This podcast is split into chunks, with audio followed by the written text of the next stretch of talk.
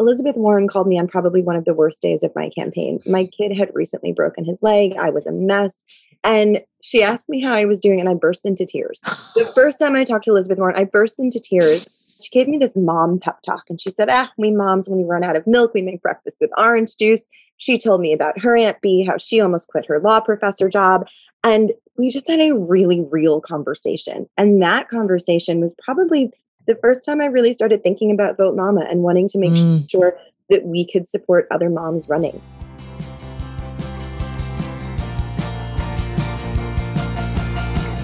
This is Sarah Stewart Holland. And this is Beth Silvers. Thank you for joining us for Pantsuit Politics.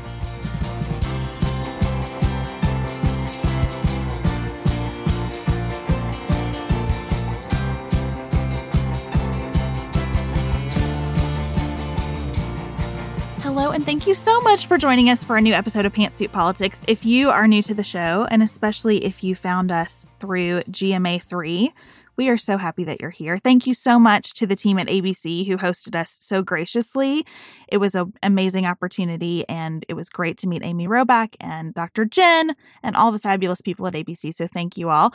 We hope if you're new, you'll find our different approach to the news refreshing. We're going to take a really different approach to the news this week because Sarah is on spring break with her family in Utah, and I am overjoyed to have our good friend Erin Moon here co hosting with me while Sarah is out. Hi, Erin. Hi, I'm very nervous. Big shoes to fill with our beloved Sarah gone.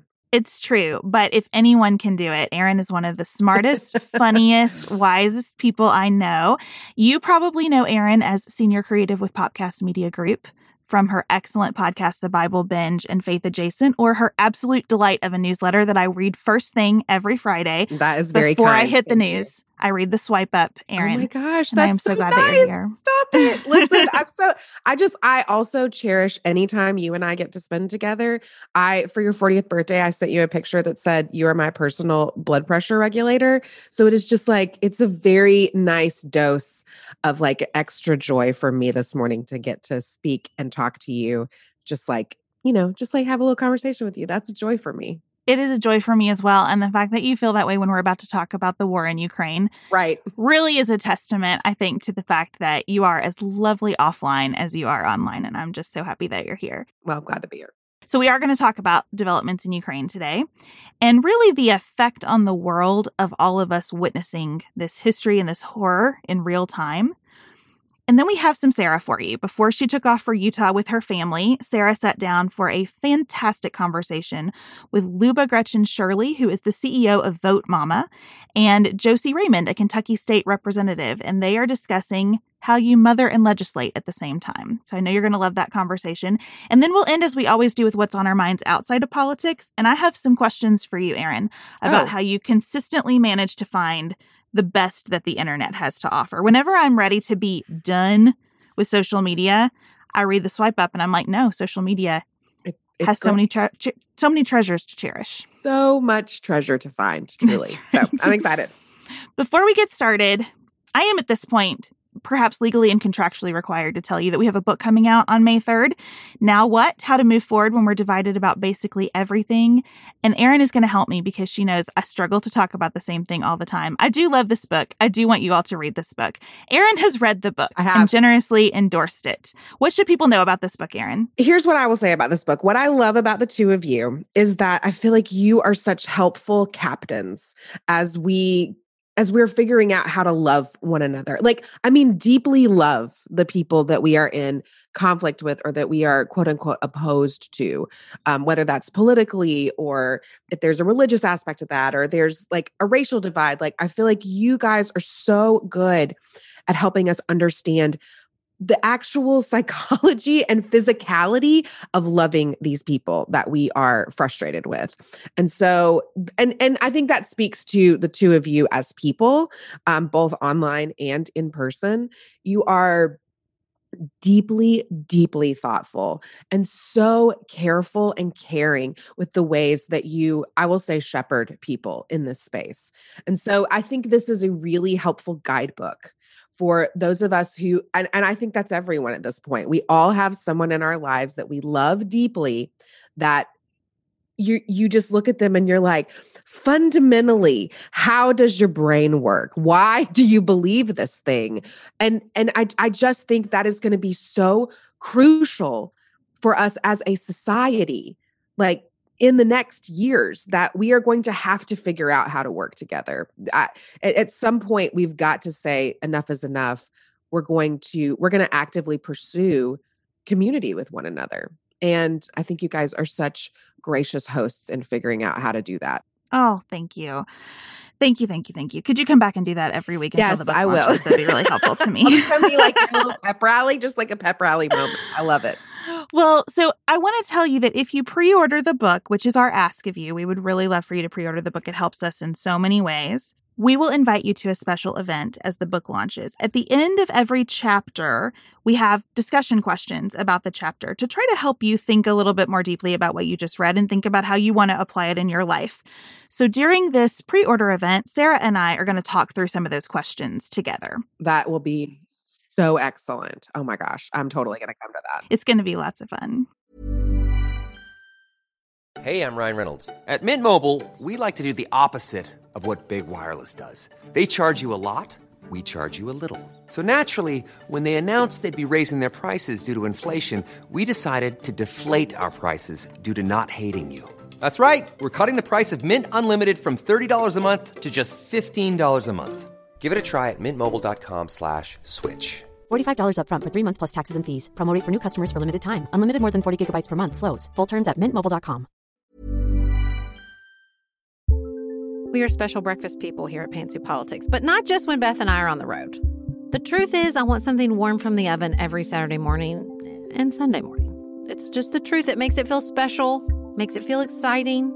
I don't want to work at it. So the first time I ever saw wild grain, which is bake from frozen subscription box for sourdough breads, fresh pastas, and artisanal pastries, I was obsessed. You guys, I've been a member for over a year. It's amazing. It's so easy. Every item bakes from frozen in 25 minutes or less, no thawing required. You can fully customize your wild grain box. You can choose any combination of breads, pastas, pastries. You can even build a box of only breads, only pastas, or only pastries if you'd like. And for a limited time, you can get $30 off the first box, plus free croissants in every box when you go to wildgrain.com slash pantsuit to start your subscription. Sometimes I make one single croissant just for me because I want to feel special, and they're so good. You heard me. Free croissants in every box and $30 off your first box when you go to wildgrain.com slash pantsuit. That's wildgrain.com slash pantsuit, or you can use promo code pantsuit at checkout. Do you want a bra that's sexy or a bra that's comfortable? Thanks to Third Love, you can have both.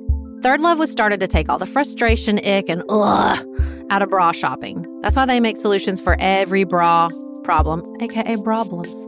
Their bras make it easy to bring back perkiness you haven't seen since high school, get smoothing you know where, and have straps that actually stay put. Designed at their headquarters in San Francisco and made from premium materials, they put every style through hours of wear testing on real women, including themselves, before it's given the stamp of boob approval. Comfort and support are guaranteed. Plus, whether you're a double A cup or an H cup, their virtual fitting room will help you find your perfect fit fast. And they've even invented half cups. No more feeling stuck between two cup sizes that don't fit right. It's time to get your problems solved. Visit thirdlove.com and get 15% off your order with code podcast15.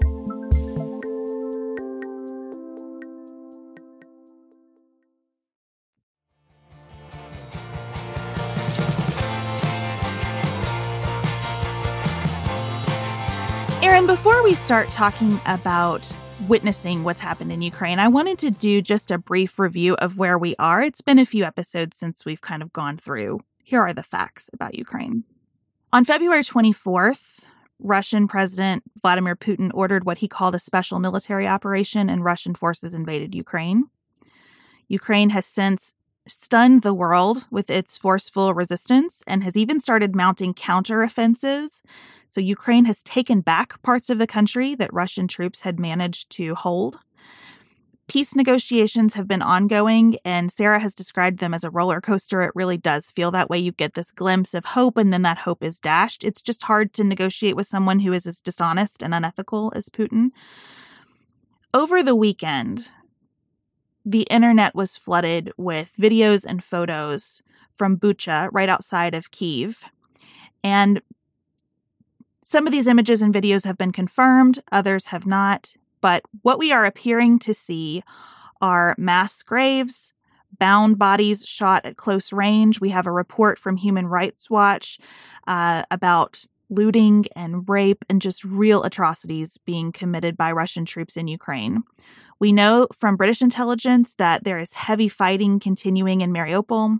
And we know that European countries are starting to talk in very strong terms about war crimes and considering what to do about Europe's reliance on Russian fuel, because really the next wave of sanctions to be meaningful would have to involve Europe sanctioning oil and coal. Mm-hmm. So that's where we are. And I'm wondering, Erin, as you have observed the coverage of this over the weekend, what is standing out to you? Just the the absolute overwhelming evidence of war crimes. Like I can't and I I listen, I'm a theater major. Let me just say that like out loud so that everybody like I am not a foreign relations expert, but I think what it's doing is it is the overwhelming amount of criminality and absolute atrocities being committed is is so overwhelming and it is so I think it's really really important for us to pay attention to this. When is it enough? when is too much happening that we will no longer sit by and watch this? And because that's what we're doing, we're having to watch this. And there is, there is, there are things that we can do, and we're going to talk about those, which I think is fascinating. But this is, it is so painful. I've, and and listen, like nobody wants my white tears. I get that. Like I really really do. Nobody wants my American tears in this. And and but it is it is amazing to see the stark reality of what these people are dealing with when and we're having there's just so much cognitive dissonance as we're having to also, you know, take kids to soccer and, you know, do all of these things while there is I mean, and this isn't the only conflict that's happening, but it's the, it's definitely definitely the one that's the most visible right now and so i think it's just it's it's it is it's overwhelming to see war atrocities happening in real time when we thought these types of things did not necessarily happen in these types of places any longer and it's taking a toll i think on everybody and i i think that's okay to say I think it's okay to say too. I think it's important that it take a toll on us. I don't want to be a person who can take this in and be unaffected by it. And I understand the pushback that there there are things like this happening all over the world everywhere. 100%. I can only take in what I can take in every day and yes, in some ways absolutely. we all are at the mercy of what mass media focuses on. Yeah. And I understand why Ukraine is receiving that focus because, at least economically, this conflict is going to affect everyone in the world. When you think about how much countries in Asia and Africa depend on Ukraine for wheat, for example, you know, you can see this the interconnection of the world around this spot. Tom Friedman had a New York Times opinion piece that I thought was really interesting, where he pondered whether this is actually the first true world war. He calls it World War Wired, which is hard to say, Very but an interesting framing. um, here's what he wrote. I want to get your reaction to this. Virtually everyone on the planet can either observe the fighting at a granular level, participate in some way, or be affected economically, no matter where they live. While the battle on the ground that triggered World War Wired is ostensibly over who should control Ukraine, do not be fooled. This has quickly turned into the big battle between the two most dominant political systems in the world today free market, rule of law democracy versus authoritarian kleptocracy. I loved this piece. I thought it was fascinating. And it brought to mind um did you did i'm assuming that you read the american girl doll series? Oh you know what? I did not. My did daughter has read a couple of those but i did not. Okay well it reminds me this this feels there's so much conflict creativity coming out of this.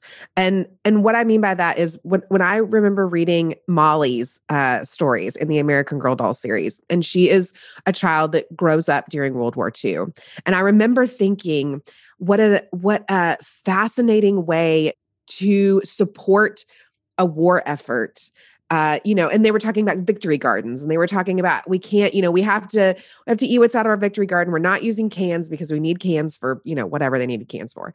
And I I think there's a lot of that going on here. Like that this essay talks about like people that are supporting you know, digital creators from Ukraine via Etsy or Airbnb or Anonymous or teenagers creating uh, apps that track Rus- Russian wealthy Russian business tycoons' yachts in different parts of the world. So I think there's this like very almost DIY kind of inventiveness that has taken over where like we're all like waiting for a government to do something. We don't actually have to do that anymore. We don't have to wait on anyone. We can actively influence what's happening from our own bank accounts, from our own social medias.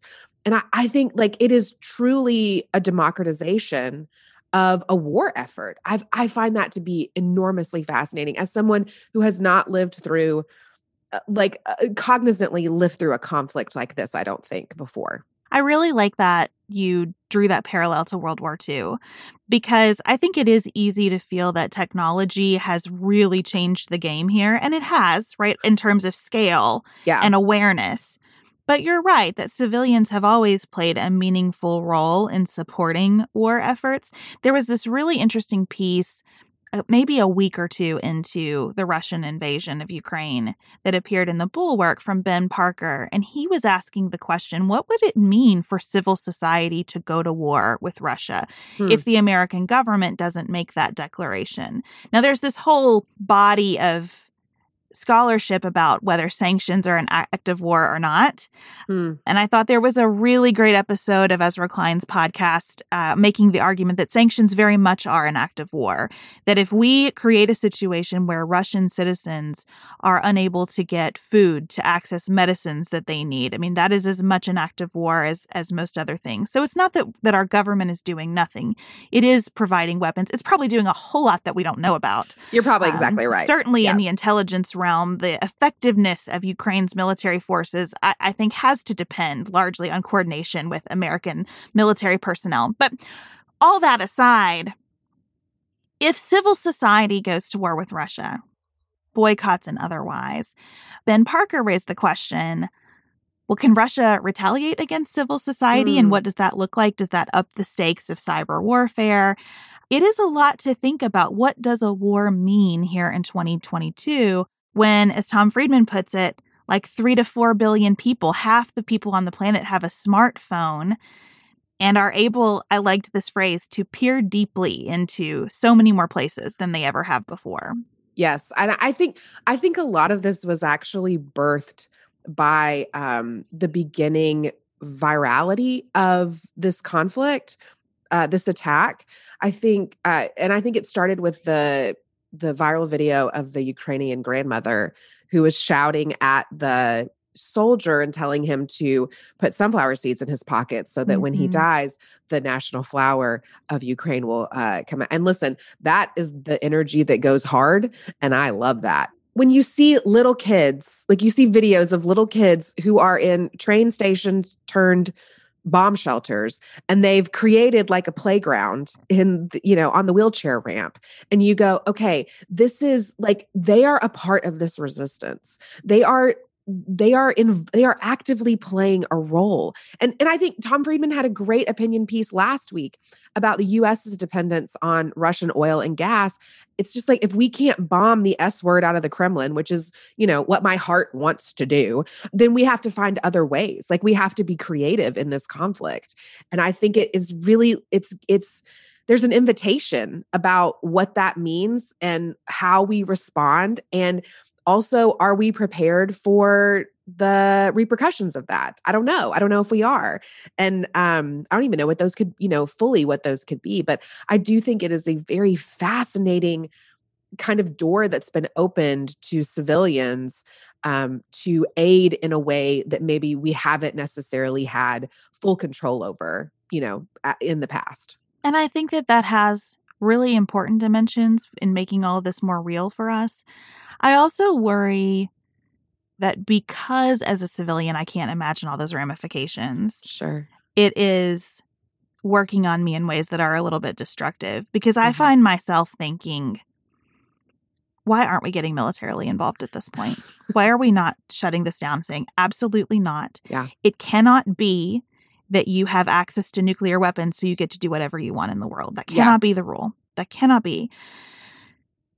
And then I have to remind myself, you know, as much as this feels like a world war to you, Beth, Tom Friedman is probably overstating the case because if we're talking about this as democracy versus authoritarian kleptocracy, where's India, one of the largest democracies in the world? Yeah. India is trying to sit this out. India is trying hard not to choose between the United States and Russia. Where's Mexico? Our neighbor has not gotten involved here. Where's Brazil?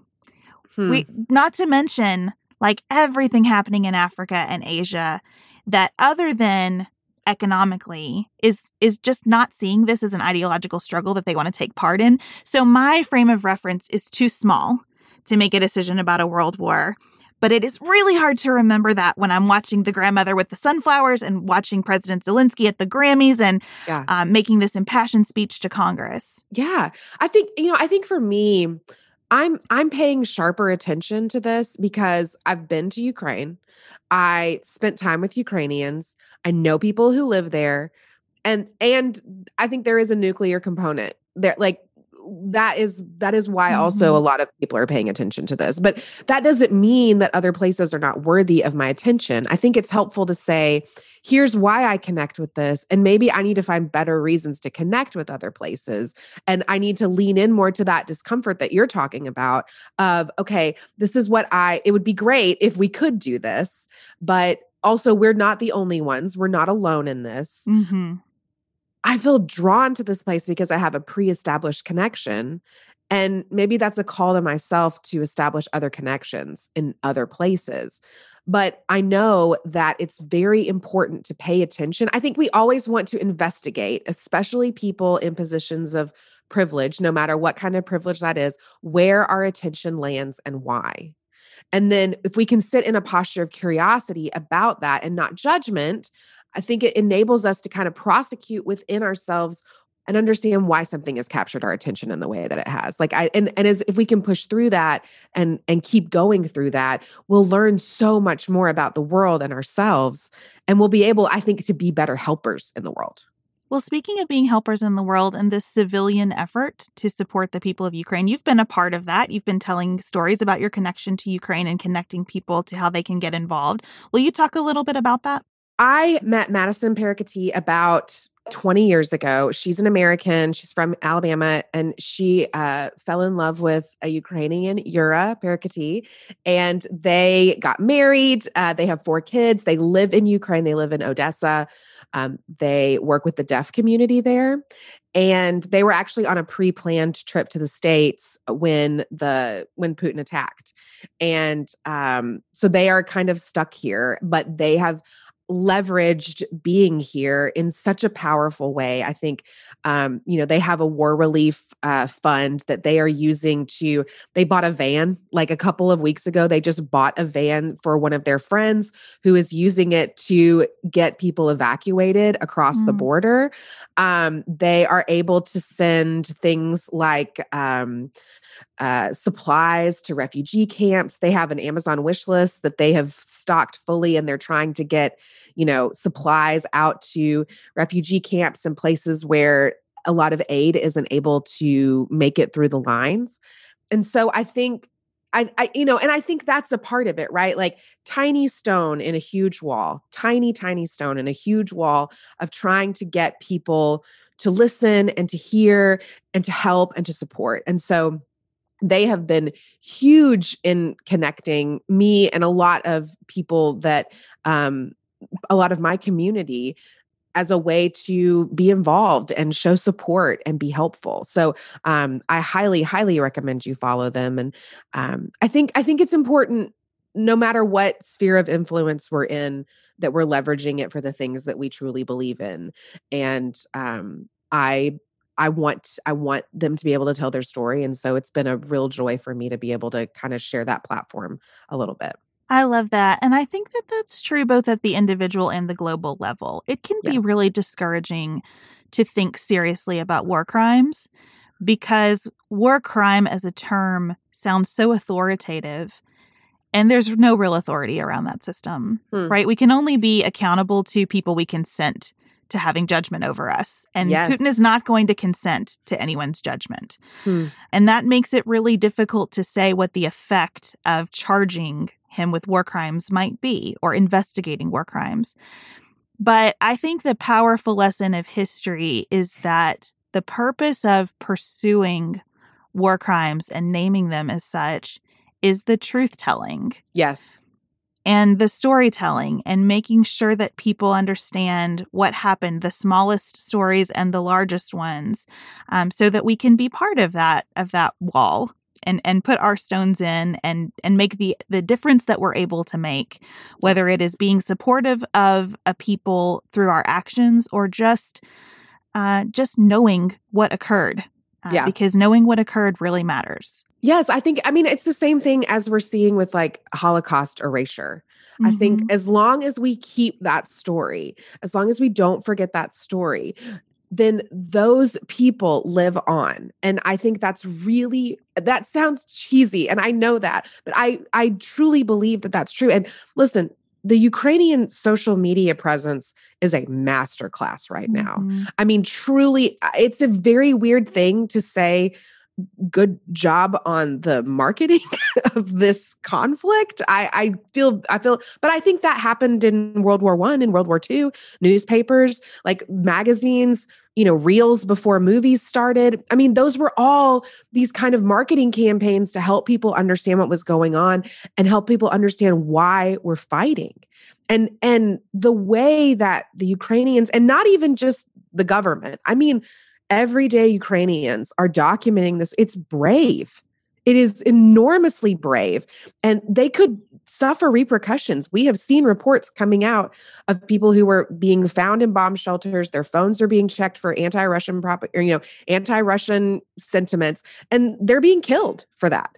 And I think it's just I th- I think we the storytelling aspect is so important. And if we lose that, if and, and that's why Russia has control over so many people in their country Mhm. because they're telling a false story.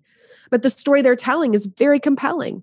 yeah, we've said the pen, pen is mightier than the sword forever Yeah. for a reason. And I think you're right that the story being told here on the daily gets more important. I mean, there were reports over the weekend that Putin's popularity in Russia is rising because of the way that state media has been able to tell the story of this war to the Russian people. Also, because a lot of people who don't agree with this war are leaving the country or making efforts to get out or are being silenced um, and jailed and otherwise kept from telling the truth by the Russian government. So, every conversation I have about Ukraine is deeply unsatisfying because I want to fix it. Yeah. I want there to be a fix. I want to, I want the world to have an answer other than we all just keep doing our best. But I think we all just keep doing our best is where it lands. I think you're right. I think there's so many blind spots that I have as just a person walking around in the world. And I can't know how to fully understand things unless I'm hearing from people with actual lived experience.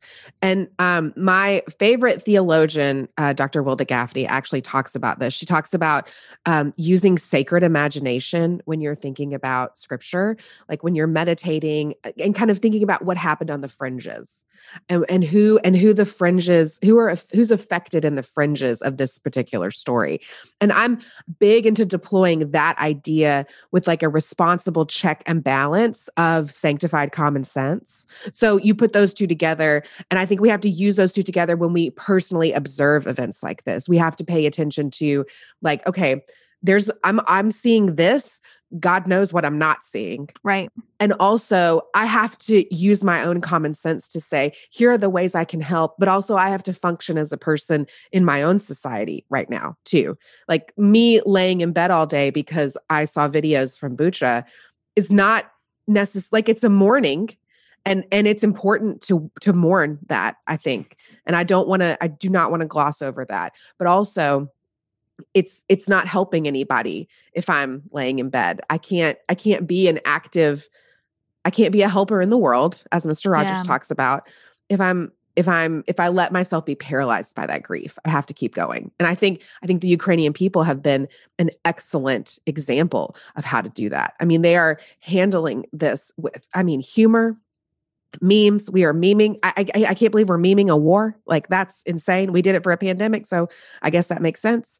But it's it's just been incredible to watch them really graceful like i don't i don't think they should have to be graceful i don't think they should have to be funny or witty or you know clever but they are and i and i i find a lot of encouragement in that i don't i don't know if that's even appropriate to say we can only be what we are as humans, right? And we, we need humor to get us through hard things and we need encouragement to get us through hard things. I every time I say that there's something inspiring happening in, in Ukraine, a part of me just dies inside because I yeah, I hate okay. that. That makes me feel um, so much better. I do. I hate that, but I also recognize that like that is that is a response and I am just a person. I'm going to have a full range of responses to this. And to your point about uh, not laying in bed all day over it um, I have been thinking so much about opportunity cost. Hmm. And realizing that opportunity cost has a flip side. So it's not just that I do one thing, I lose the opportunity to do something else. It's I do one thing, I free someone up to do something else. Oh, okay. And so I, I make a difference in my community. It doesn't directly help the effort in Ukraine, but maybe it frees up a resource for somebody to focus their gifts and talents and, and influence where they have it. And there's a long chain of that. Yeah. And so if I take care of what's here in front of me, I think it does add to taking care of the much bigger picture. At least I hope so. I hope so too. I really do. Well, we're going to go from something that feels very much out of our sphere of influence now to something directly in our sphere of influence here. And domestic politics, Sarah is going to uh, take us on a hard turn to her conversation with Vote Mama CEO Liuba Grechen Shirley and Kentucky State Rep Josie Raymond. Just finished A Court of Thorns and Roses and craving another fantasy world to devour? Dipsea's got you. Dive into spicy enemies to lovers' tales or embark on an epic romance between immortal fae and sworn foes. They've got fantasy romance stories perfect for your morning walk, late night, or long bath. Dipsea is an app full of short, spicy audio stories. They bring scenarios to life with immersive soundscapes and realistic characters. Discover stories about second chance romances, adventurous vacation flings, and hot and heavy hookups. And there's a growing library of fantasy series with werewolves, Greek gods and goddesses, Regency era historical fiction, and fairy smut to explore the bounds of your pleasure. New content is released every week, so in between listening to your favorite stories again and again, you can always find something new to explore. For listeners of the show, Dipsea is offering an extended 30-day free trial when you go to dipseastories.com slash pantsuit. That's 30 days of full access for free when you go to D-I-P-S-E-A stories.com slash pantsuit. dipseastories.com slash pantsuit.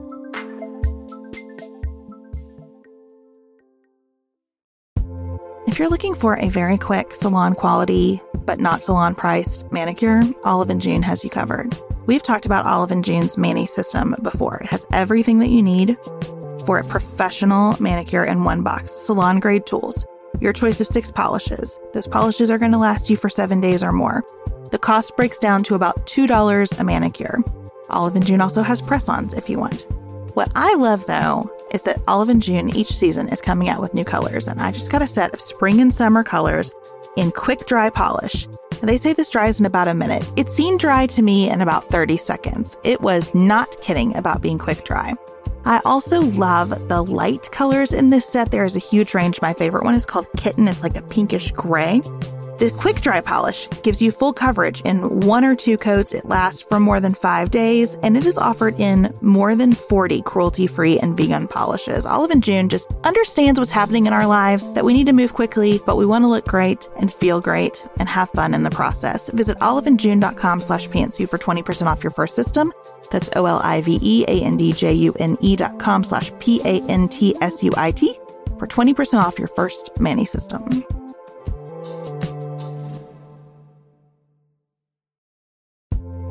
This show is sponsored by BetterHelp. Can I get something off my chest? Every day I feel a little pang of sadness because I think about Griffin going away to college. Y'all, he's a freshman in high school. This is not healthy or normal. This is why I have it on my list of things to talk to my therapist about. We all carry around these things, big and small. When we keep them bottled up, it can start to affect us. Therapy is a safe space to get these things off your chest and to figure out how to work through whatever's weighing you down. If you're thinking about starting therapy, give BetterHelp a try. It's entirely online, designed to be convenient, flexible, and suited to your schedule. Just fill out a brief questionnaire to get matched with a licensed therapist and switch therapist anytime for no additional charge. You gotta get it off your chest. And you can get it off your chest with BetterHelp. Visit betterhelp.com slash pantsuit today to get 10% off your first month. That's betterhelp, H-E-L-P com slash pantsuit.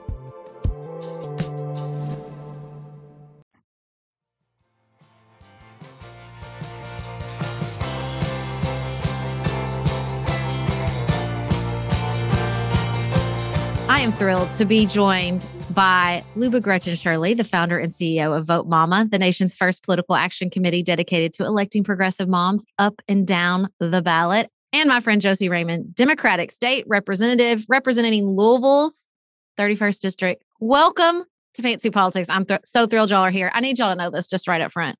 Josie, I'm pretty sure you're on it. I have a Pinterest board that I made just for my own personal enjoyment of women mother mothering and legislating at the same time. It's amazing. I just I don't want to brag, but it is so good. There is so many amazing photos. I can't remember the name of the Italian parliament member who's been like bringing her baby for like 3 or 4 years to parliament. I have a lot of pictures of her. She's the best. And when like Ron Johnson or somebody says, you know, women ought to stay home, you just pull up your board. I do. I do. And just yes. dive into Pinterest. It's like anger Yeah. management. Yes. Yep. I just think it is like that just seeing it. There's just something about seeing the images of women mothering and legislating in the very same moment. That's just You know, cannot, I cannot I be- sometimes bring my kids and my baby with me times when I don't have to. And sometimes you all know it's more trouble to bring them, Yeah. to leave them someplace. Yep. Um, but it's it's not just to set a good example for other women, right? And show them what's possible. It's to make the men in the room look at us. Yes. when I was running, people, li- literally leaders of my own party, would say that I was using my children um, as political props and that they had never seen a candidate use their kids as much and take their kids with them as much on the campaign trail. And there were frankly two reasons why I did. One, I did not have childcare. And Yep. two, I miss them. Running for Yes. any level of government, you are working nonstop and you have small children and you want to see them whenever you can. So if Mhm. you can bring your kids with you places, it's it's something that you do and that you should do. It normalizes what it looks like to run as a mom. You ran for Congress, New York Second District. Tell us about that. It was the last thing I thought I was going to do. I didn't plan on running for Congress. I had a 1-year-old and a 3-year-old at the time. I um I had a representative who had consistently voted to hurt working people in my district and across the, the country and he had been in office since I was 12 and hadn't faced a good serious challenge in a long time and it always won by 20 to 40 points and when he came out in support of the muslim ban i called his office and i said i'd like to come in and speak with you and they uh, told me to come in at three o'clock and by the time i got there they locked the doors and sent the staff home they told me the police told them to because I was also having a protest in front of his office that day. And we had 400 people march. And he later agreed to meet with me, but just because we had such a big protest. But he told the press that he met with a leader of a resistance group, Oh not a constituent, gosh. not a mom with kids in his district, a leader of a resistance group. And when I asked if he would hold a town hall, because there were hundreds of thousands of people who wanted to talk to him, uh, his exact words were no, a town hall would only diminish democracy. Oh my gosh. So I held a town hall for him, had a six foot cardboard cutout of Peter. There. he used to, that cut, cutout lived in this attic, which is where my office is now, um, for a long time. I finally gave it to a friend who, uh, who wanted that. But I, I really had no intention of running. And then people kept asking me. I had started an indivisible group, I had started organizing actions, and I couldn't not run. Mm. It was it was not easy to do with small children, but it was the best thing I had done, honestly. And we built a really incredible grassroots movement. Well, and I think you are such a good example of what we talk about all the time here on Pantsuit Politics, which is campaigns. Just the campaigns themselves are public service and impactful. And you, in particular, became the first woman in history to receive federal approval to spend campaign funds on childcare, which I know is some work that Vote Mama does that's very important to you. The first time I read that as a former candidate myself, I thought, it's sort of that like I had a similar moment when I took the bar, like breastfeeding a four week old baby. And then, like several years later, somebody sued for breastfeeding breaks. And I was at the same moment where I was like, why didn't I think to stand up for myself in that way? Why didn't I stand up to say, like, hey, I have to pay for childcare? Hey, I need a breastfeeding break. I just think that that's so endemic. It's like you just assume that's the way it is and it's going to stay, and you're challenging enough. So, first of all, just bravo to be the person to say, like, no, no, I'm this is I'm challenging enough, and also this is not right. Well, thank you. I mean, I I don't know how you took the bar while nursing a four week old. That that that alone is amazing. Um, I mean, I was I was nursing my kids when I was running, and it was mm-hmm. it was hell. So that's that's incredible that you did that. But when I asked if I could put this request in, and I asked my team and I asked my consultants, I didn't have a choice. I, you know, had given up my salary. We were living on my husband's salary alone and paying our mortgage and taxes and our school loans. Mm. I couldn't also afford the cost of childcare. I mean, everybody knows how expensive childcare is. I don't I don't need to fill you guys in, but it's not possible. And this is why so many women with young children don't even think to step up and run. And this is why we have so many millionaires in Congress. Mm-hmm. It's really difficult to run for any level of government, honestly, for the state level, especially because so many of the state levels are not paid livable wages, that you end up with people who are independently wealthy in these positions. So I put this request in, and everyone said I was crazy. They said it was political suicide, that I would be attacked as a woman, that I would be attacked as a mother. I was told not to do it. And I remember being really nervous and going down to DC to testify, and I had my kids with me. And it was a bipartisan, unanimous decision. And it wow. changed the way that people run for office. We've now seen both men and women, Democrats and Republicans, using campaign funds for childcare. There was more than a 300% increase in the funds used from 2018 to 2020 from wow. alone.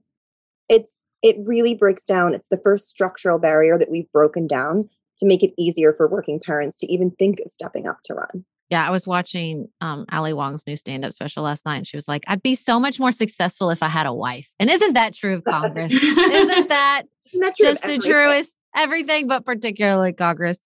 Now, you started Vote Mama, but you also have Vote Mama Foundation which is the leading source of research and analysis about the political participation of mothers. And that's how I found you. The 19th reported on it. There, I was like so reading this article, so interested, being like, oh, this is so fascinating. And of course, they quote Josie. I'm like, wait, I know her. I just call her. Now, how many kids did you have when you ran the first time, Josie? My kids were three and one. And now you have, so, but you have another so, one. And then in my first term, I had my baby. So now they're eight, six, and two. Oh my gosh. And so when you participated in this research on, you know, running and leading and governing as a mother, like what did you what was your motivation and like what do you well, wish people understood? I was grateful. I like I'm so grateful that the Vote Mama Foundation is doing it because we know so little mm-hmm. about not just the experience of mothers who are serving, but just like who are they and where are they? Are mothers serving? And if so, what are the challenges? And if not, why not? Uh, when I had my third baby, when I was serving in the legislature, I became the first Kentucky state representative uh, to give birth in office. And what that means is that for the last couple hundred years, we just haven't had enough women in their 20s, 30s, and 40s mm-hmm. who've been able mm-hmm. to serve. Mm-hmm. Uh, so I think in the next decade, you'll see many more babies born to legislators here in Kentucky. But what has shocked me about serving is how little representation mothers of young children have. Yep. And, you know, we can get lost in our baby bubbles, right? Daycare pickup and school mm-hmm. pickup and youth sports and baby gym and think everybody I know has got a baby. Yeah. right. But it's very easy for other people to not see us. Yes. Um, so when you look at any legislative body, any legislative body, right, you're going to see relatively few women. You're going to see even fewer mothers. And then you're going to see very, very few mothers of young children. Like the mothers we've got here in Kentucky, their children are grown or they're in college for the most part before that woman decides that she can run. Um, so, what this research is showing us is who are these women? Where are they? How they get there? What are the barriers for them while they're thinking about running, while they're campaigning, and while they're serving? Um, Liuba named one, which is the cost of childcare. Mm-hmm. Uh, right? Like I'll name a few others, and this is data that's going to be illuminated. It's not going to be anecdotal anymore, right? right? Me complaining about something, right? We're going to have actual data uh, in this field, but the timing of serving, right? Like here in the Kentucky legislature, we find out what time we're starting the next day, the night before. Oh, geez. You know, the men in leadership gavel, and they're like, tomorrow we convene at two, tomorrow noon, tomorrow 4 p.m. Uh, and like hope your spouse, your partner, your parents are ready to take on the childcare duties at home. Mm. Uh, another piece is the commute, right? I drive 45 yeah. minutes each way each day. That's what I was thinking. I live hours away from Frankfort. What right. do people in Western Kentucky right. do? So here in Kentucky, and I bet it's this way in every state legislature, the people who live in about an hour and a half like radius of the capital have young children because mm-hmm. they're driving back and mm. forth every day to put them to bed. This is men and women. Yep. Everybody who lives farther than that, every representative who lives farther than that isn't caring for young children. Right. Because those people aren't even campaigning. They're not even yep. putting their names on the ballot. Uh, and then the third piece I want to name is the day job piece. Liuba, you talk about millionaires in Congress. We got millionaires in state legislatures mm-hmm. because it is so hard for a working parent um, to say, hey, I'm going to need three months leave so I can go legislate in the Capitol. And then another piece of it is like you're then a public partisan, right? And the way we're so divided these days, you're a target from one mm-hmm. side or another. And a lot of workplaces are like, I don't need that. So these are some of the barriers in my experience. And we're going to learn more and more what the barriers are for other moms who are serving. Uh, and then we'll be able to start tackling some of these barriers. You know, it reminds me so much. That we had Anne Helen Petersen on to talk about childcare's infrastructure and the barriers, like to everyone for childcare, no matter what your job is. And she talked about like the challenges of it being like a temporary time in everybody's lives, where we get in this space of like, let's just get through and let's just survive, because there isn't a lot of you know extra energy, effort, attention to it to attack the systemic changes. And you get this attitude of like, as people get older, like, I went through it, you can too. You know, and I think like that to me, one time we had Senator Warren on, and I like almost started crying because I was like, you never bring that energy to this. And I just really appreciate it. The sense of like, I did it and I shouldn't have had to, and you shouldn't have to either. You know what? I need an Aunt B. She always tells that story of her Aunt B. Yes. Showed up and she says, but not everybody has an Aunt B. And I'm like, I don't have an, Aunt, Aunt B. Thank you for acknowledging that. One thing I wanted to say is, is, as we're not thinking as much in policymaking spaces about women with children, we ought to be because in my district and most others, it's the single largest voting block. Mm. They don't vote at the highest rates, which is something we need to work on.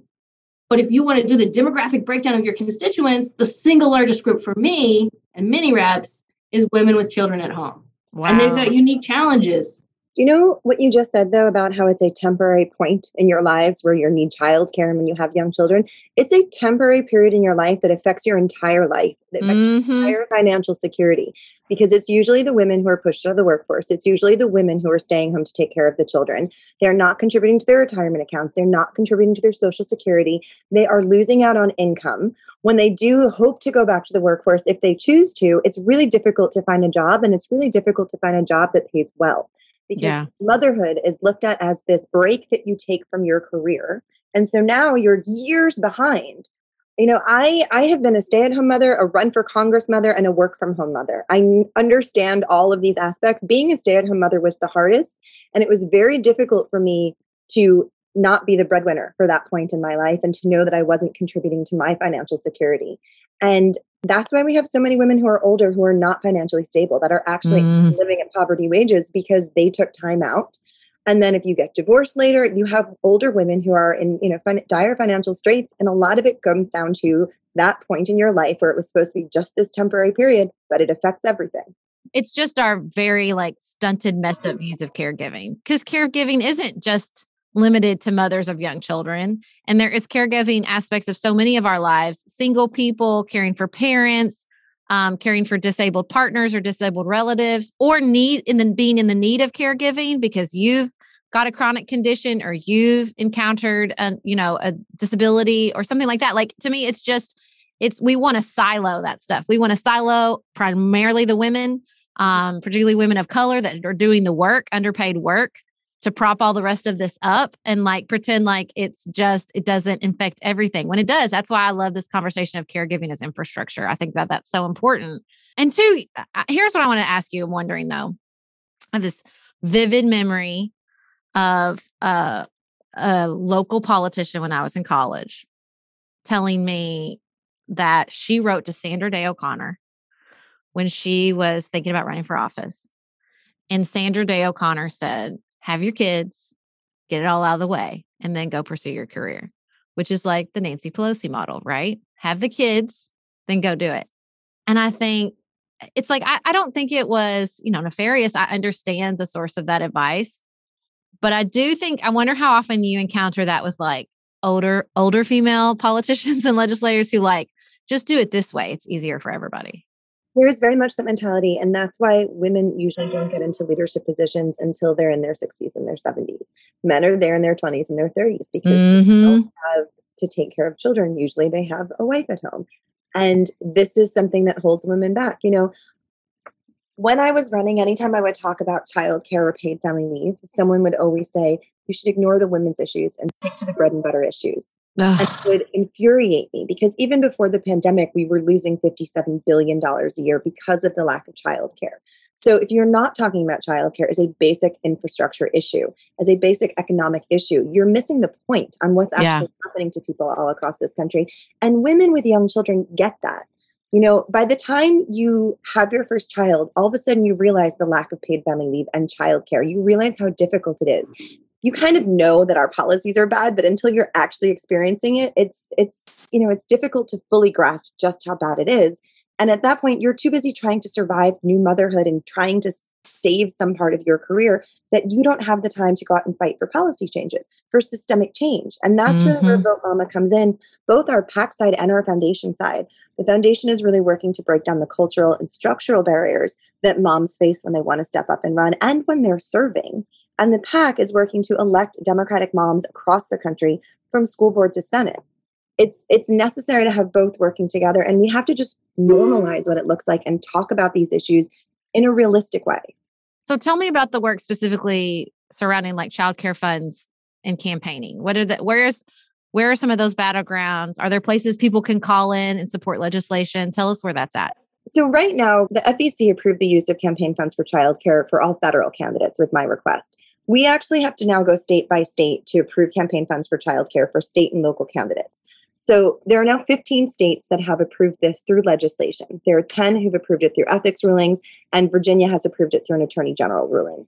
We are now going back and trying to codify it in the states that have passed ethics rulings because if you, even if you have an ethics ruling, there are some candidates who are still afraid to use their campaign funds for mm. child care. They're afraid that they'll be attacked. So codifying it really makes a difference in normalizing it and making people feel more comfortable using it. Um, currently, we have 12 states that have legislation live um, Hawaii, Iowa, Kentucky. Thank you, Josie. Um, Massachusetts, Ohio, Virginia, which just passed the Senate right now, and Virginia, Washington, Missouri, Maryland, Nebraska, Tennessee, and Kansas. So everybody can go to our website, votemamafoundation.org, and there will be letters for each state that you can sign on to if you want to support campaign funds for childcare legislation in your state. And we have three states that are about to introduce legislation. So we will keep you posted on that. Here in Kentucky, it's House Bill 312. We'd love your support on House Bill 312. uh, and I've requested that, that it get a hearing from the Elections Committee here, and we'll see. But um, I wanted to go back, Sarah, to what you said about women being told to wait. Uh, still happens. We can attest, right? It still mm-hmm. happens. Sometimes it's gatekeeping, absolutely. Sometimes yeah. it's nefarious. Sometimes it's really misplaced. Yeah. I think. And people are telling women to wait sometimes because it is hard as hell. Mm-hmm. Um, but when we three and others, right, are saying, don't wait, run, we're not saying be a martyr, right? We're saying, right. I need you to be part of the critical mass that changes how things operate. But what's frustrating and what we've got to keep pushing on is that, it, you know, since when is white motherhood in the minority in the legislature. That's where it is, right? Mm-hmm. And it, like my motherhood so often is seen as just a logistical challenge. Just it's strictly a logistical challenge or like a heavy lift, like a personal thing I've got going on mm. versus a real source of strength, expertise, and connection with the electorate. Oh, so and true. so it, it's a political opportunity that we're missing when we're shutting women out and when we're disregarding this identity. Oh man, I love that so much. I just want to let that settle for a minute. That it is a source of strength and a political opportunity. That's really powerful. And I I think every female legislator that that puts themselves out there and shows that it can be done either through campaigning or governing or organize, you know, all of it, I think, is so powerful and impactful. I mean, it, it's, I feel like we talk about it to the point of it um sort of becoming something we don't hear anymore but like seeing someone who looks like you whose life look what looks like you mm-hmm. is impactful and important so what do you two think is the sort of the the next frontier? Like what are we either through this research or additional policy changes what do you think will sort of open up another level of participation among young mothers? So passing campaign funds for childcare in all 50 states our goal is to do all 50 states by next year. I'm fairly certain we'll be able to do that. That is the first structural barrier that makes it easier for candidates to run, for even think about running. Mm-hmm. So that's really the first structural barrier. It's the low hanging fruit. And I don't want to say low hanging fruit because it's difficult in some states, but it's the first and easiest thing that we can do to make it easier for working parents to run. There are so many structural changes that needs to that need to actually happen for instance, as you know, Josie was talking about, the level of salary for state legislatures. Mm-hmm. In some cases, you don't get paid anything. In some states, you get paid $100 per session. Uh, you know, in, in Georgia, one of our state reps that we work really closely with, she has four children. She spends over 300% of her income on childcare. Oh we gosh. need to we need to professionalize state legislatures yes. full time and that they get oh, real so salaries so that you can have people from all walks of life running. Yep you know, they were set up to be the citizen legislature, but what it really is is older wealthy men who have yep. consulting firms or they're lawyers or they're independently wealthy and they can. And let me say as a former city commission, that is not listen, li- limited to state houses and state senates. That is true of city commissions. That is true of mayoral races. That is true in many, many places. Yeah, it's completely true. Very, very few local positions get paid real salaries. So you end up not even, you can't even build a bench of working people. Yep seats and you're missing out on those critical voices. That needs to happen. Normalizing what it looks like at all levels, having lactation rooms, having women's caucuses, having moms caucuses. Well, I didn't even know I'd like the word mom caucus so much, but I do. I just love it so much. It's so necessary. Honestly, when I started Vote the pack, I wanted to have a place where you could come and talk about what's actually happening to you while you're campaigning with small children. I remember I'd find an article here or there from Kirsten Gillibrand mm. or Grace Meng, and I'd read a quote. And I remember thinking if they can give birth while serving in office, somehow I can manage to do this with two small children. But until you actually have somebody that you can talk to, it yep. it's really difficult. Elizabeth Warren called me on probably one of the worst days of my campaign. My kid had recently broken his leg. I was a mess. And she asked me how I was doing, and I burst into tears. the first time I talked to Elizabeth Warren, I burst into tears. And she said, she gave me this mom pep talk. And she said, ah, we moms, when we run out of milk, we make breakfast with orange juice. She told me about her Aunt B, how she almost quit her law professor job. And we just had a really real conversation. And that conversation was probably the first time I really started thinking about Vote Mama and wanting to make mm. sure that we could support other moms running. We've had moms who we support break into tears on the phone with us all the time because, you know, someone's kid was mad that they couldn't take them to soccer practice because they had to go to town hall. Just having some place to have that real conversation and not feel judged makes a difference in terms of getting you through your campaign. Please rest easy knowing that I also cried on the phone with Senator Warren. When, I when see I y'all. Ex- I hear y'all name dropping. Okay, uh-huh, I'm the uh-huh. only one who's not friends with Elizabeth Warren. I yes. did though. I definitely. Not only did I cry, saying like, I really appreciate that you never bring that. Like, I got through it. You should too. But also, my children were interrupting me several times while I was on this Zoom call with the senator. It's just perfect on all the ways. Okay, Josie, what do you think? What is like some of the the next the next big barriers, the next policy changes that like would make a um difference in your life right now, legislating with three kids? So we got to support families. And it it's almost cliche like when people hear me talk, right? I'm always like people are listing challenges and I go, "You know what would help with that?" And they're like, "Yeah, yeah, yeah." Because I know I'm going to say pre-K. I'm known as, as probably the state's leading pre-K advocate, right? And, and paid leave and other things I think are going to support families. But but the reason why is because I'm like, no, really, no, really, it would help with that. You're concerned about women in the workforce. This would help with that. Mm-hmm. You're concerned about youth violence. This would help with that. You're yep. concerned about uh, growing the economy. This would help with that. You're concerned about kindergarten readiness. This would help with that. I call mm-hmm. it the mm-hmm. silverest bullet. And so um, we're, we, I mean, we're just continuing to try and gain momentum on that front. And here in Kentucky, we are, you know, so Build Back Better is whatever. like, who knows? In, in, purgatory, right? Build it's Back fine. Better is it's like who knows somewhere. right. But it advanced the conversation in the short term here to the point where you have the governor of Kentucky putting out a universal pre-K proposal. And then you have the Republican chairwoman of the House Education Committee putting out sort of a dueling universal pre-K proposal. That's fine. I'll take it. I'll take and I'm like, beautiful. Right. Yeah, Either one, win either way. Um, and I don't anticipate that we'll pass either of those this year, but the conversation has now gotten to like, how are we going to do some of these things rather than if we're going to do some of these Mm. things. And so that's why I'm remaining hopeful. Can I just say, you literally just proved my entire theory. That's exactly what I was just thinking. office. So the research that we're doing on the state of motherhood, we're going through and actually trying to figure out who are moms, who are moms with young children, and how that actually affects legislation. We're literally looking at whether or not a state has passed paid family leave. Uh, have they passed universal pre-K? Do they have full day kindergarten? Have they codified Roe?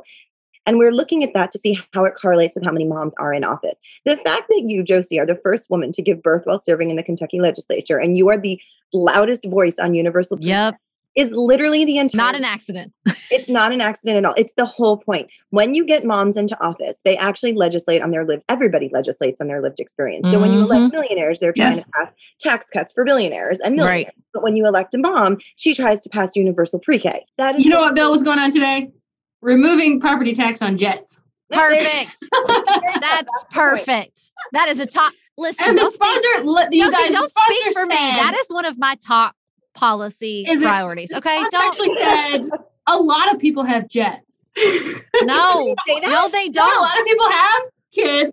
No, they don't Wait, have jets. Well, well, Liuba, I hope you're right, right? And we need to like keep ex- like we can be a big tent. You don't have to be a mom to advocate for Word. mom, right? And so I need some other people to pipe up so that my colleagues don't shut down when it's like, oh, mom's talking again. Yes. Uh, wah, wah, wah, wah. Oh Uh, you know, but it, it, I've been here four years, and I'm frustrated most of the time. But there are glimmers, glimmers.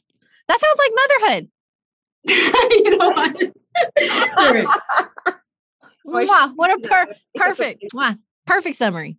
I have to give you a quote that somebody told me earlier today. They're working on passing campaign funds for childcare in a state. I'm not going to say which state yet, but one of the white male senators who's over Senate, so who's over 70, literally said anyone who pays that much for childcare belongs in a straitjacket.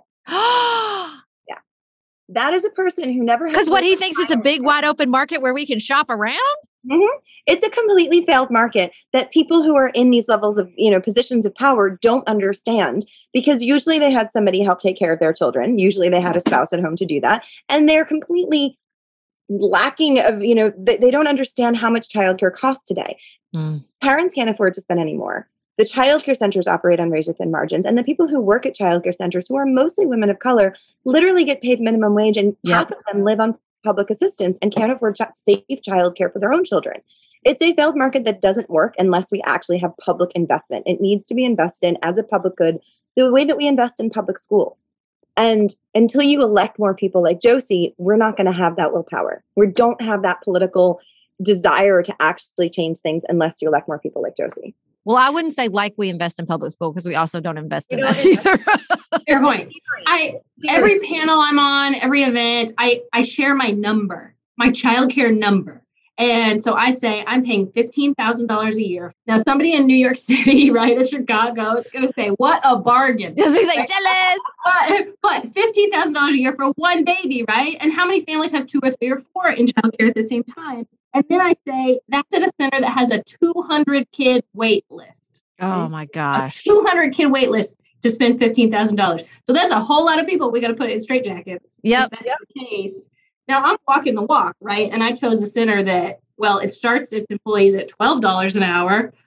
Ooh, right? Um, but that's a good thing where we live and they've got benefits. Uh, Wow. And that's a big differentiator in the childcare market. And so then you see strong retention, right? So Mm. then you see the same women taking care of the, of the same babies and making those deep connections that we know are vital to their Yeah, I was going to say because for what it's worth, turnover is not just bad for the child care center; it's bad for the children. That's what we're paying for. That's what we're paying for is Yep. consistency for the kids. Yep. And we're able to do it. And uh, that puts us in the luckiest, I don't know, the luckiest 10% or Mhm. something like that. So uh, we need some of these people to get their eyes opened and we need some of these people to retire. Yep. Yep. I agree. Ladies, this has been a blast. I just feel like we just had like a fun phone call conversation and we just happened to record it. Thank you so much for doing the work that you do. Obviously, for dedicating yourselves to this incredibly important issue. I really don't want to even say issue, just like reality, because issue is too limiting. Thank you so much for coming and talking to us. Thank you. Thank you. Thank you. Sarah and I have talked many times about our desire to age as gracefully as possible, and skincare is a huge piece of that. I spend a lot of time and money thinking about my skin, and I have added Ritual to my routine, which just gives me a lot of comfort. Ritual is here for us. They have created a wrinkle support skin supplement and conducted clinical studies, so we know it's working. They're taking the guesswork out of skincare. Ritual Hyacera is one of several Ritual products that I love. I take the daily multivitamin, I take a probiotic, and Hyacera is that once daily skincare supplement that is clinically proven to reduce wrinkles and fine lines and increase skin smoothness in 90 days. I recently met a friend for the first time in person as opposed to online. And we were discussing the fact that I am 43, and she said, I cannot believe how young you look. And I thought, thank you, Ritual, for that. Start Hyacera to help minimize wrinkles without compromising on clean science. Hyacera from Ritual is a clinically proven skin supplement you can actually trust. Get 25% off your first month for a limited time at ritual.com slash pantsuit. Start Ritual or add Hyacera to your subscription today. That's ritual.com slash pantsuit for 25% off.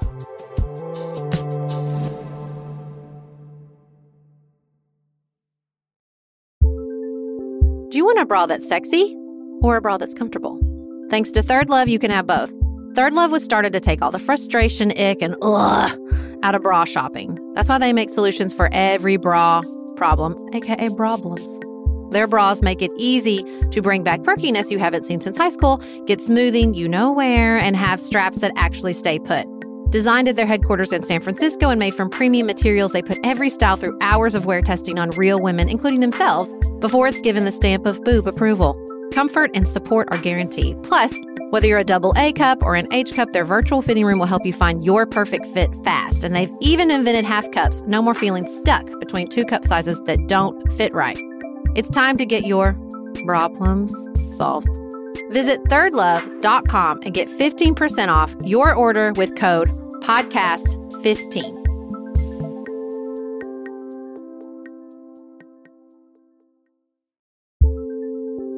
There's not much worse than a dry and itchy scalp. Also, when you get your hair colored and then it does not last as long as you and your stylist discussed. It could be that unfiltered, mineral filled water is the culprit. Hard water is a leading cause of damaged hair and dry, irritated skin, and about 85% of the United States uses hard water, filled with dissolved minerals and added chlorine. That's where Canopy's new filtered showerhead comes in. Canopy, known for their beauty hacks and reimagined humidifier, has revolutionized the filtered showerhead. Dermatologists recommended this unique three stage filtration system greatly reduces contaminants and odors in your shower water, leaving you with healthy hair and glowing skin. Best of all, the Canopy filtered showerhead is hassle free. Installation is a breeze, and its unique quick release filter replacement feature allows for seamless filter replacement unlike any others on the market. Go to getcanopy.co to save $25 on your Canopy filtered showerhead purchase today with Canopy's hassle-free filter subscription. Even better, our listeners can use code PANTSUIT at checkout to save an additional 10% off your Canopy purchase. Hurry, your hair and skin will thank you.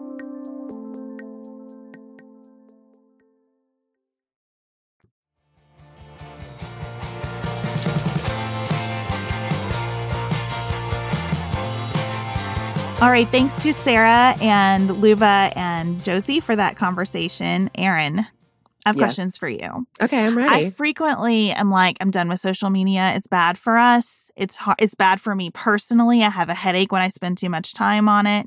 Then I read your newsletter and you showcase uh, just the most delightful, and delightful is the right word because some of them are funny and some of them are inspiring and some of them just capture life in a little bite sized chunk that makes you feel so understood. So I want to know what your approach is to the internet. I feel like I might be doing it wrong other than letting you guide me through it.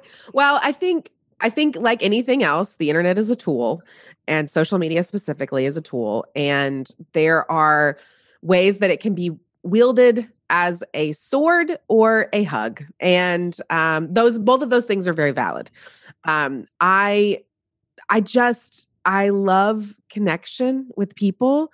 Truly, um, that sounds, you know, just about as bull corny as you can possibly get. But truly that's why I got on the internet is because I like to connect with people. I love seeing other people's lives.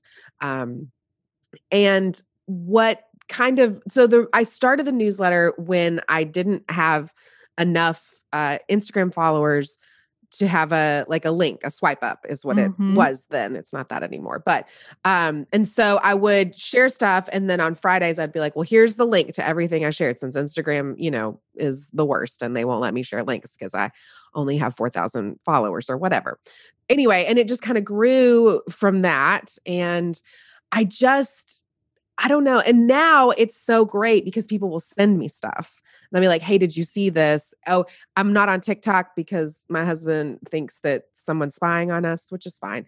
But people will send me TikToks and they will be like, and so so it's just so helpful to have like now we've kind of crowdsourced it to the point that people will send me great great stuff that I'm not never going to be able to see. And uh, it's just it's like a little fun it's like a little fun party on Fridays. That's kind of the vibe. I love that you crowdsourced it. That makes me feel better because sometimes I'm like, how did she find all of this? Does she have more hours in the day than I do? no, I don't. Well, and I also have, like, I would be remiss if I did not talk about my integrator, Hannah. Uh, she is amazing. She also finds a lot of great stuff for the newsletter. So it's not, it's, it is, it is a group effort for sure. What is your favorite uh, source of creativity right now that you're watching? I know that's a big question, but I do. Part of what I love about your work is I feel like it is a celebration of creativity. Like you're a hmm. creative person recognizing other people doing creative things, and I love that. That is very kind. I'm glad that is the vibe you get. That makes me really happy. I think um so, like other people are a great source of creativity for me. I get on like Twitter and I'm just like, how are people so funny? I don't understand it. Why are they so funny? Or why are they so smart? Like, I just, I feel like we, there is just this, again, this democratization of really fantastic people. And now there's a way for us to access them. And um, you know, I have a, a, a, dear friend who started a writing collective. She's brilliant. She's one of the smartest people I know. And you would be, it, it would, it would behoove everyone, eh, whoever wanted to be a writer to work with her. And now you have access to her. It's like, you know, and it's, it's such a great, it's, it's such a great thing. I think to to get to see other people blossom in the thing that they love and were meant to do. I mean, that's that's why we all listen to you and Sarah, you and Sarah, because it's it is so wonderful to see you in your pocket. And I think the internet is full of people in their pocket. And that is a great source of encouragement and inspiration for me creatively.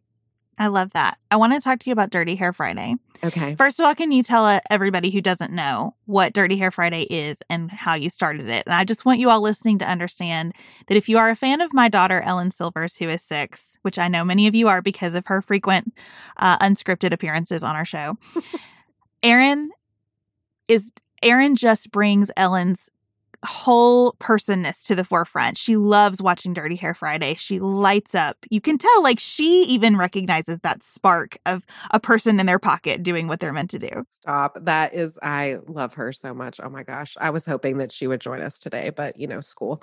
I understand. I, so I started Dirty Hair Friday really as because I wanted to, you know, talk to people on stories, but I, I'm Fridays, I never have my hair clean or it is wet from my cleaning it. And so we started Dirty slash Wet Hair Friday as just a way to chat about stuff that is in the newsletter. I always forget something cool that I forget to put in the newsletter. So we talk about that. Um, but I I I know that people want to poo-poo community on the internet. And I get it. I see it from both sides. I understand that there can be a disconnect, but I also know and have seen the power of community on the internet. You know, when the pandemic started, my newsletter subscribers gave me the greatest idea, which was I'm obsessed with spreadsheets. And so they were like, we should start a spreadsheet of like people who need help and ways that we can support them. And so people just started posting like, hey, uh, my husband got laid off, or hey, you know, we got COVID and we're alone in the city, um, whatever. So, and and people just started meeting needs. Like it was crazy. They just started meeting needs. We had like one of the best things that happened was we have a have a newsletter subscriber whose daughter uh, has cerebral palsy and uh, was ne- like was not going to be able to have a birthday party usually her birthday parties were sparsely attended by friends um, and it was just always really difficult for this mom and she was like i would love it if i could get some birthday cards for her. And the the internet like went insane and she mm-hmm. sent me a video of her porch at the party and it's five rows on her patio all the way around of birthday cards for people and oh pictures. i love that i mean it's just like i go listen that's powerful mm-hmm. and and i i won't i will not stand for people who talk s word about people finding mm-hmm. community on the internet because i think it is I think if the pandemic has told us anything, it is that it is a valuable, very real life way to connect with people. So I, I, don't know. It's it's been amazing. Like I am fully inspired by the people who show up in that community. They comment, they share their own treasures in the newsletter. Um, they actually started a separate uh, book club like that I have nothing to do with, which is amazing. They've started a separate spreadsheet where it's like, hey, I want I took up knitting and I would love to practice on people. Send me your address and I'll send you a scarf. You know, just things like that. Or like, hey, I have a lot of experience um, editing resumes. So I would love to if you have if you're like if you got laid off from COVID or whatever, send me your resume and I'll help you like beef it up. And it's just like this is this is what I'm talking about. Like this is the good stuff, you know? I love it. I love that too. I was in a class over the weekend. We were talking about how frequently in in religious communities you'll hear people say, "Well, God never gives you more than you can handle." But you hear versions of that in non-religious contexts too, yes. right? What, what doesn't kill you makes you stronger, like that yes. whole thing. And it was a really fascinating discussion that I'm going to summarize and I hope that this is fair to the discussion. I'm going to summarize it as like well, one, um, we frequently get more than we can handle. All of us. Constantly. Like almost every day, are we getting more than we can actually handle? Yes. And secondly, saying it like that, what doesn't kill you makes you stronger, or you'll never get more than you can handle, kind of relieves us of the obligation to help each other. Hmm. And what I love about the way you connect people on the internet is you're saying, no, like it is our obligation to help each other. And actually, it's also really fun and really good for us and who we are and the people we're becoming to do that. Yes, selfishly, I love feeling this way. I love like there's a there's something that happens in my own soul when I get connected with someone who I have a resource that they need. Mm-hmm. And so to be able to share that with them, that is that is to me the point of of we belonging to to one another. And there are people who have things that i need. There you know and that they give them to me with with joy and no expectation on a return that is that's truly part of the gospel for me. And so that's deeply deeply meaningful for me as a person of faith and someone who cares deeply about the things that the founder of my religion says well, you've met a need for me today, and I appreciate you being here so very much. You've met a need for me. Thank you so much. This was a joy. I I hope I did your audience uh, right. I know you did, and I so appreciate it, Erin. Come back anytime. Thank you all for being here. On Friday, I will have another special guest. My husband, Chad Silvers, is going to co host with me. That'll be so good. Wide ranging discussion on what Republicans are up to. So, hope you'll listen in on Friday. Until then, have the best week available to you.